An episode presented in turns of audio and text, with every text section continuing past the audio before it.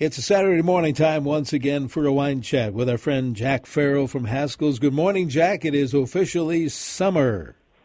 Indeed. We waited a long time for this. It was a long winter here. yes, we have. What's going today on today? To talk, well, I thought today, Denny, I would talk about something very basic wine openers, cork pullers, that type of thing. You know, we're so fortunate today that so many wines come with screw top and that's wonderful for picnics and everything else. But still, uh, a great deal of wine and all of the really great wines of the world have a cork finish. In fact, it took a long time for that to evolve. Uh, can you imagine a hundred years ago or 100, uh, 300 years ago, uh, getting a wine bottle that had a, a peg in it with a years ago or 100, uh, 300 years ago, uh, getting a wine bottle that had a a peg in it with a rag soaked in oil, and that's how you stored the wine. So, use of cork, putting that cork in the bottle, which was developed in the 1600s, it eh, was a great step forward because what happened with the cork is it allowed the wine to breathe a little bit. Believe it or not, a little bit of air gets through that cork, and the wine ages beautifully when it's bottle aged. And so that's a very popular thing, although bottles were expensive, corks were expensive, so it was reserved for very expensive wine, and the lesser wines were shipped in barrels and drank thusly. But today, an awful lot of wine comes in with a corkscrew, and I get all sorts of questions about corkscrews. But any kind of wine opener, uh, there's really three types. There's one with a worm on it, and the worm is that little curlicue thing that penetrates the cork. The other type is one that has two prongs either side of it and that slides down the bottle alongside each of the cork. Uh, and the last one is a needle where you inject uh, oxygen into the bottle and force the cork out. I don't recommend those air pump wine openers. I think they're very dangerous. I've seen bottles blow up many, many times when they've used uh, air pump wine opener where a needle is inserted through the cork and air is pumped in, forcing the cork out. A tight cork can cause a problem.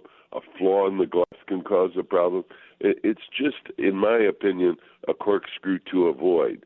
Uh, now, the prong one, it has two prongs either side of it. The most common one is called Ah-So. And what it does is they wiggle either side onto the cork. It's a back and forth movement by your hand all the way down as far as the two prongs will go. Then you twist it right out. So it what it does is surrounds the cork with this these bands, and you, it eases the cork out of the bottle. This is really good, particularly if you have a very old cork that's liable to disintegrate. And I always keep a couple of those around for really old wines. But the best type of one is the one with which is the cork puller, uh, basically where, where you drive the corkscrew or the worm into the bottle by twisting and then operating it by pulling it out by using leverage. Uh, and waiters corkscrews, a lot of them have a double lever in them where you pull a little bit, twist a little bit more, and then the second lever pops it right out of the bottle. And that's what you see those in restaurants a lot. They're called waiter corkscrews. They fold up a bit like a pocket knife, and it, that is perhaps the best type of corkscrew opener. That is my favorite. My favorite, though, is called an Australian boomerang, and it's that same type of waiters that you can fold up and put in your pocket. But on one end is a foil cutter. You usually have to cut the foil off of the uh, top of the bottle. You don't want to pour wine over that foil. Uh, it'll cause deleterious effects in the wine usually when you do that. But so you want to cut that foil off. In fact, that foil you see waiters cut it off and insert corks fancily and all that other stuff. But basically, you could take it right off the whole bottle before you even open it up. It serves no purpose other than to keep the top, the cork top clean and finish off the look of the bottle. In fact, while we're on that, everybody might wonder why does the waiter give you a cork after he's pulled it out of the bottle. Are you supposed to smell it? Are you supposed to chew at it? What are you supposed to do with that? Well, everybody would say, well, you smell it, obviously. Well, yes, but it, that'll tell you nothing. You smell the cork. Uh, the wine would have to be awful to really be noticeable on the cork. The reason you get the cork uh, in a restaurant is an old tradition. Years and years ago, at the turn of the last century in the 1900s, counterfeit wine was very popular in London. And all of the good wine houses decided they would ship their wines in uh, the counterfeiters would order a, a barrel of cheap wine and then put all these fancy labels on it and sell it for different things. In other words, you'd order a Beaujolais, uh, or you'd order a bottle of, uh, say, a good Burgundy, and you'd get a Beaujolais, uh, which is a cheaper type of wine. Anyway, to prevent that, what they started to do was brand the corks and bottle their wine instead of shipping it uh, in bulk to the restaurateurs. Said, "No, I only ship in bottles." And on the bottle, it would say Chateau Margaux and the vintage 1902 or something like that. And today, that's the reason a waiter gives you the cork in the restaurant is so to ensure that the wine that you ordered is what you get. And if it's a good bottle of wine, their name is on the cork. And if it's a really good bottle of wine, their name and the vintage is on the cork. And that's uh, why you get the cork. But anyhow, we're talking not about corks, but about uh, cork screws.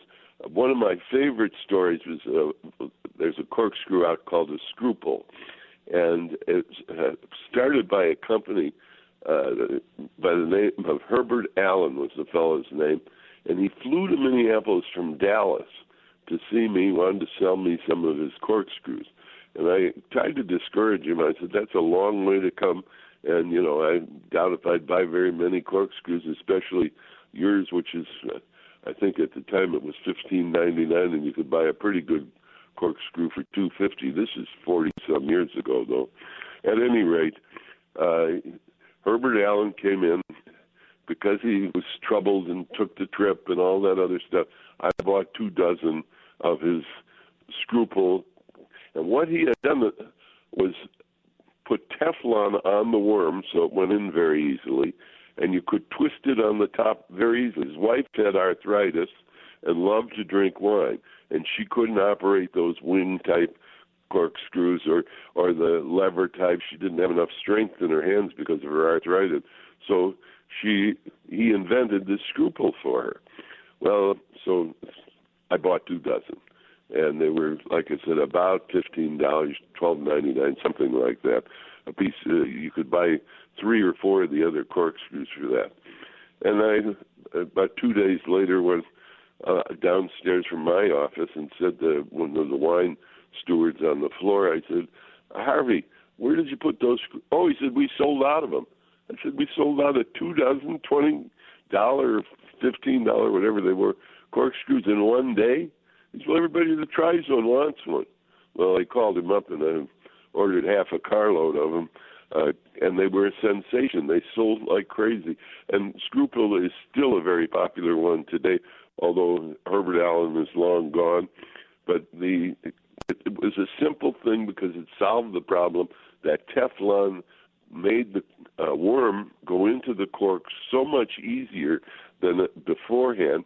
And then the top, you just turn the top like you would turn a bulb into a socket, uh, and it worked just terrifically. One of, one of the other types of corkscrews have those wing corkscrews. These are popular and usually very cheap. You twist the top inside the cork, and as the cork goes in, the arms go up or the wings go up, and then you push the wings down, and out comes the cork. Well, almost every house you ever rent, or apartment, or hotel that has a kitchenette or something has one of these wing corkscrews with one wing missing. Uh, they're kind of cheap and fall apart pretty easily. Uh, Screwpull would be my best bet, or as I said, the waiter's friend with a double uh, lever. It makes it easy to do because of the double lever. The first lever doesn't require too much pressure, and neither does the second one. So those corkscrews are the best, in my opinion the uh, corkscrews to be careful of, as I said earlier, are those pump corkscrews. They're very clever, almost ingenious. You know, some have CO2 cartridges, some you pump, etc. but they're dangerous because the bottles can have flaws in them. Uh, the cork can, can disintegrate. Uh, the cork can be too tight and won't pop out, and then you just burst the bottle with the pressure. So I'd suggest uh, steer clear of all those. Screwpull is still a pretty good one. It's around fifteen dollars a bottle, uh, um, uh, uh, screw, uh, corkscrew each one, and it's great. So when you're opening older wines, I, as I said, I like those Ah-So, those double-bladed corkscrews because they slide in and slide out, and the cork does. When it's wine's very old, the cork usually uh, is kind of crumbly, and so you you want to pull out that cork in in one piece. If incidentally, if a cork breaks and you get cork in the bottle, will it spoil the wine? Absolutely not. Just fish it right out or pour the wine through a sieve or a, a piece of paper toweling or a piece of cheesecloth, etc. Uh, it's simple and a lot that isn't a cork wine. Somebody said I put cork in it because the cork crumbled. It's cork. No, cork is a taint that goes into the wine from old corks that are tainted, and has nothing to do with cork crumbling in the wine. But those are your choices. Uh, the types of wine are uh, the ones with a worm, and like I say, Screwpull has a Teflon coated worm. So if you have trouble using a, uh, a corkscrew in a bottle, get the Teflon coated corkscrew. It helps a lot. Uh, the prong type, which I don't recommend unless you're going to open a very old bottle of wine, then you should have one of those. And then the needle type, which I absolutely do not recommend. And my favorite is the Australian waders. I think they're called a boomerang because they have a foil cutter in the top, and you can cut the foil off, and then just a regular leveraged corkscrew. Uh, say while we're commenting on this kind of stuff, we talked about Sancerre last week. This week at all the Haskell stores, we're tasting Sancerre on our tasting Saturdays. Uh, we also, incidentally, have uh, three more boat trips. The boat trip last Saturday was just a tremendous success. We have lovely lunch. There's lots and lots of wines to taste, lots of different beers, and even some local distillery products are available. So there's wine, beer, cider, etc., and a beautiful day on the St. Croix. They leave downtown Stillwater at about noon and come back around 3 o'clock. It's a wonderful afternoon, uh, enjoying our beautiful scenic St. Croix River with some good wine uh, or your favorite spirits and beers, and there's lots of seats left mid July, mid August, and mid September. And while we're on that subject, last week uh, we talked about uh, six for 60 Father's Day. There's still some, and that goes off tomorrow, Sunday. There, those six wines are Fortant Blanc. It's a wonderful Sauvignon Blanc from France. Uh, Vouvray Voltaire. Vouvray is a soft white wine, Chenin Blanc from the Loire Valley, perfect to have with turkey, even turkey on the grill. Uh, there's Fog Mountain Rosé. It's a Grenache Rosé from France, just terrific, wonderful wine to have sitting on the patio or, as an aperitif.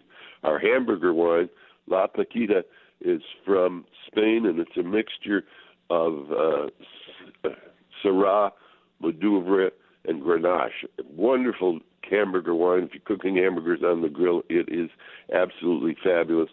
And of course, Millange, our favorite Bordeaux from our friends, uh, the Van Nesses.